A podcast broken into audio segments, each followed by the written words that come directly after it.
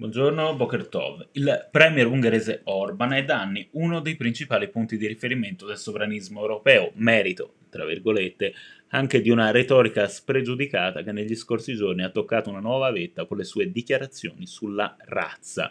Un puro testo nazista degno di Goebbels, secondo una delle sue storiche collaboratrici, la sociologa Zuzza Egedus, che ha deciso di scaricarlo. Egedus, che è ebrea, accusa Orban di aver oltrepassato la retorica anti-Islam per sfociare nel razzismo conclamato, scrive Repubblica. Proteste sono arrivate anche dal Comitato Internazionale di Auschwitz e dall'ex rabbino capo del paese Robert Fröhlich, ma il caso è arrivato anche ai vertici della UE, come evidenzia tra gli altri il Corriere, riportando un tweet del vicepresidente della Commissione europea Timmermans. Il razzismo è un'invenzione politica velenosa, non dovrebbe esserci posto per questo in Europa.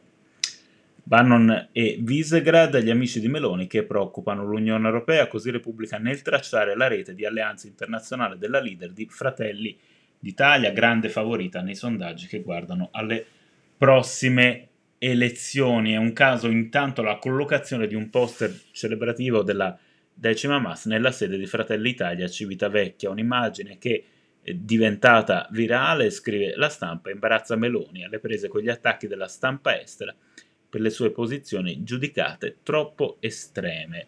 Centinaia di profughi afghani sono arrivati in Italia attraverso i corridoi umanitari. Tra i protagonisti dell'operazione di salvataggio, il filantropo israeliano Silvan Adams, che si è fatto carico in particolare dell'accoglienza di alcune atlete della squadra femminile di ciclismo. Le sue dichiarazioni, il suo benvenuto è riportato da Avvenire. Il Corriere intervista l'ex sottosegretaria ai beni culturali Ilaria Borletti Buitone. In un passaggio si fa riferimento a Chiara Ferragni e al suo ignorare l'esistenza del memoriale della Shoah di Milano prima di farvi visita alla fine del mese di giugno. Gravissimo, la logica dei like è spaventosa, il decadimento culturale ed etico mi atterrisce.